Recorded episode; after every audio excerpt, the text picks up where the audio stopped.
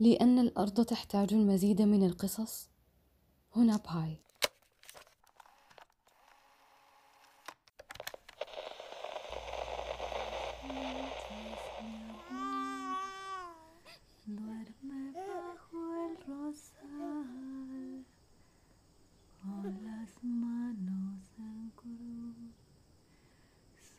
كان الأمر أشبه بعبور المحيط على زورق ورقي.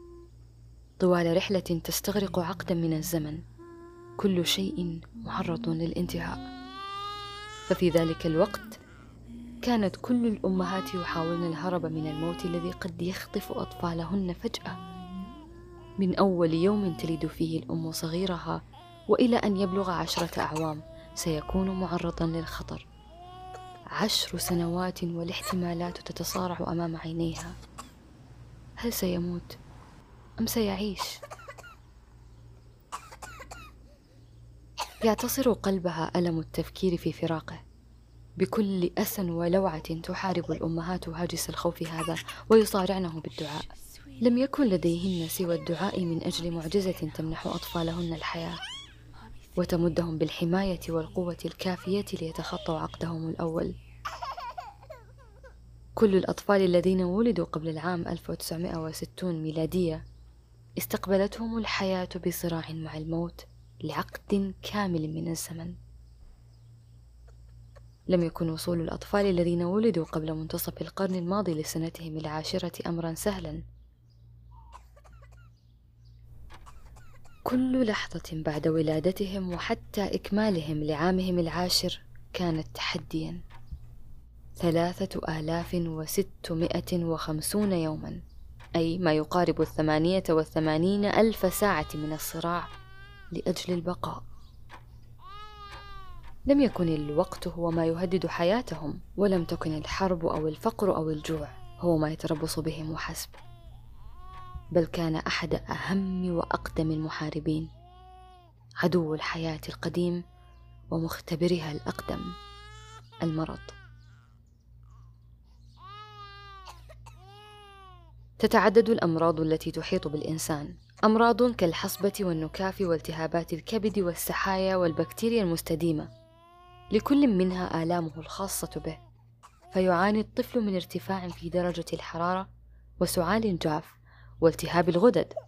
بالإضافة إلى امتلاء جسده النحيل بكافة أنواع الطفح الجلدي. وقد ينجو من كل ذلك ويعتبر محظوظا جدا. رغم أن دماغه قد يتضرر بشكل كامل إلا أنه سيعيش. ربما بإعاقة دائمة ولكنه سيعيش. موت الكبار أمر صعب ولكننا نتعايش معه. فقد عاش الكبار حياتهم على الأقل جربوا العديد من الأشياء وحققوا أهدافهم ووصلوا إلى غاياتهم. كان لديهم الوقت ليشاهدوا العالم ويكتفوا منه. عاشوا بما فيه الكفاية إذا حالفهم الحظ الكافي. وبطبيعة الحال فإن وطأة خطف الموت للأطفال دائما ما تكون أشد. نجد صعوبة بالغة في التعايش مع عالم يموت فيه الكثير من الأطفال بأكثر الطرق وحشية وبشاعة بالحرارة والسعال والالتهاب حتى الموت. مواجهة الأطفال لذلك تجعل نهايتهم مؤسفة أكثر. لا يملك الأطفال سوى البكاء بينما يدفع الكبار ثمن قلة الحيلة بالألم العميق الذي يشعرون به. فمحبتهم غير مشروطة لأطفالهم ولكنهم عاجزون عن إنقاذه لم تكن حربا متكافئة على الإطلاق. الأطفال الصغار يواجهون أعداء يتربصون بهم في كل زاوية. يصغرونهم حجما ويفوقونهم قوة. هؤلاء الأعداء يدعون بالفيروسات. حين تواجه فيروسا فإنك كطفل ستواجه عدوا وأنت مكبل اليدين. لا تجهل مكانه وكيف ومتى سيهجم عليك فحسب. ولكن عدوك يمتلك القدرة على تغيير شكله وتركيبته ليتخفى في ثوب مختلف. فبين ليلة وضحاها يتحول الفيروس إلى نوع جديد. فيصبح اللقاح الذي تملكه سابقا عديم الفائدة وعليك أن تطور لقاحا جديدا أو تستسلم للموت. حين تصاب بمرض فيروسي فإنك بين احتمالين. إما أن يقتلك المرض أو أن تمتلك خلاياك الحظ الكافي لتتغلب عليه وتكتسب مناعة ضده. وهنا تبدأ قصة موريس رولف هيلمان الذي أراد أن يجعل الحرب متكافئة قبل الجائحة.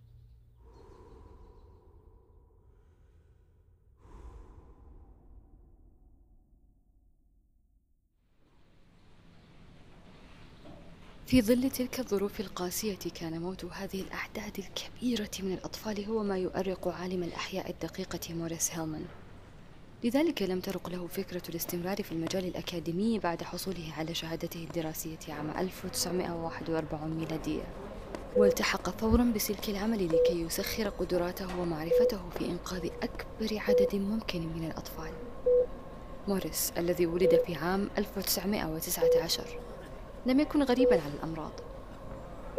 فقد ولد في عام حصدت فيه الإنفلونزا الإسبانية أرواح الملايين من البشر. وحتى بعد تخرجه من الجامعة عمل في وظيفة درس فيها الفيروسات تحت مجهره بالرغم من أن موريس كان بالفعل قد طور لقاحا في الحرب العالمية الثانية ليواجه التهاب الدماغ الياباني إلا أنه لم يشتهر بذلك حينها. وإنما تبدأ قصة شهرته العلمية في السابع عشر من إبريل عام 1957 حين التقط موريس صحيفة نيويورك تايمز وإذا بالخبر الأول فيها من هونغ كونغ عن المرض الجديد الذي اجتاح البلاد كتب بالخط العريض جملة واحدة حملت النساء على ظهورهن أطفالا أعينهم كالزجاج. استوقفت الجملة موريس.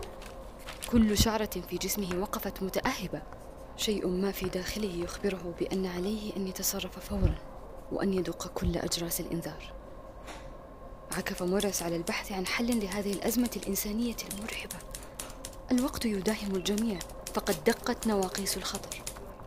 إنه يعرف تماما أن الإنفلونزا التي ظهرت في هونغ كونغ في طريقها إلى أمريكا وأنه إن لم يتحرك الآن فسيموت الكثيرون. لم ينتبه أحد بأن وباء هونغ كونغ في طريقه ليجتاح العالم. منظمة الصحة العالمية لم تكن تعرف شيئا. فشلت الحكومات في التنبؤ. بينما استمر موريس في حث خطاه ومحاولة إقناع الشركات بضرورة البدء في تطوير لقاح يمكنه من التصدي للفيروس في الوقت المناسب. عند وصول الفيروس إلى عتبات الولايات المتحدة الأمريكية في سبتمبر من نفس العام كانت الولايات المتحدة مستعدة لمواجهة الفيروس باللقاح المناسب. ورغم أن الإنفلونزا في ذلك العام قتلت قرابة المئة ألف شخص إلا أن الإحصائيات تشير إلى أن الرقم كان سيقترب من المليون. لو لم يهب موريس هيلمان مبكرا في الاستعداد للعدو قبل قدومه قبل وصول الجائحة. ينظر جميع الأطفال إلى أبويهم بصفتهم أبطالهم. يصعب على أي من الوالدين أن ينظر إلى أحد أطفاله يواجه الموت مكتوف اليدين. يصعب عليهم النوم وما بيدهم حيلة. فكيف سينام مارس وهو يعلم أن بإمكانه إنقاذ حياة الكثيرين من الأطفال؟ لم يستطع النوم. تحديدا ليلة الواحد والعشرين من مارس عام 1963 حين طرقت بابه ابنته الصغيرة جيرالان أبي؟ قالت بصوت خافت. تحسس موريس هيلمان وجهها؟ علم تماما بأن تلك الغدة الملتهبة في وجهها عرض واضح من أعراض مرض النكاف إذا كانت ابنته محظوظة فسوف تشعر بالألم وحسب. وإذا لم تكن فإنها ستقضي بقية حياتها مصابة بالصمم أو بإعاقة دائمة. بخفة العالم ودهاء الأب قبل موريس وجهها وأعادها إلى السرير. ثم نزل إلى سيارته وذهب إلى مختبره.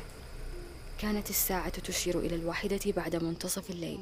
أحضر معدات المسح المخبري وعاد إلى جيرلان شعر موريس رولف هيلمان بشيء مختلف. هناك شعور يدور بداخلك حين تحاول إنقاذ جميع أطفال العالم.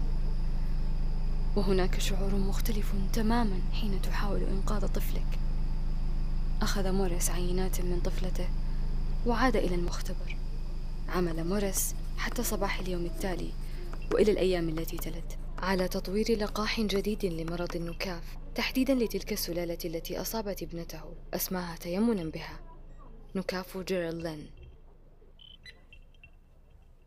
اليوم لقاح النكاف الذي طوره موريس هيلمان بالإضافة إلى أربعين لقاحا الأخرى الذين طورهم في مسيرته المهنية تشمل أمراض التهابي الكبد الوبائي ألف وباء والحصبة والجدري والتهاب السحايا وذات الرئة توجته كأحد أكثر العلماء الذين أنقذوا الأرواح في القرن العشرين. إذا كنت طفلا فإنه من المحتمل جدا أن تسعة من أصل الأربعة عشر تطعيما التي حقنت بها طورها موريس رالف هلمان. وإذا كنت تخطيت سن العاشرة بنجاح فتذكر دائما أن العشر سنوات الأولى قبل عام 1960 كانت رحلة نجا منها الأطفال المحظوظون بإعاقة دائمة ولكن الكثيرون منهم تخطفهم الموت في أحد أقدم المعارك التي عرفتها البشرية.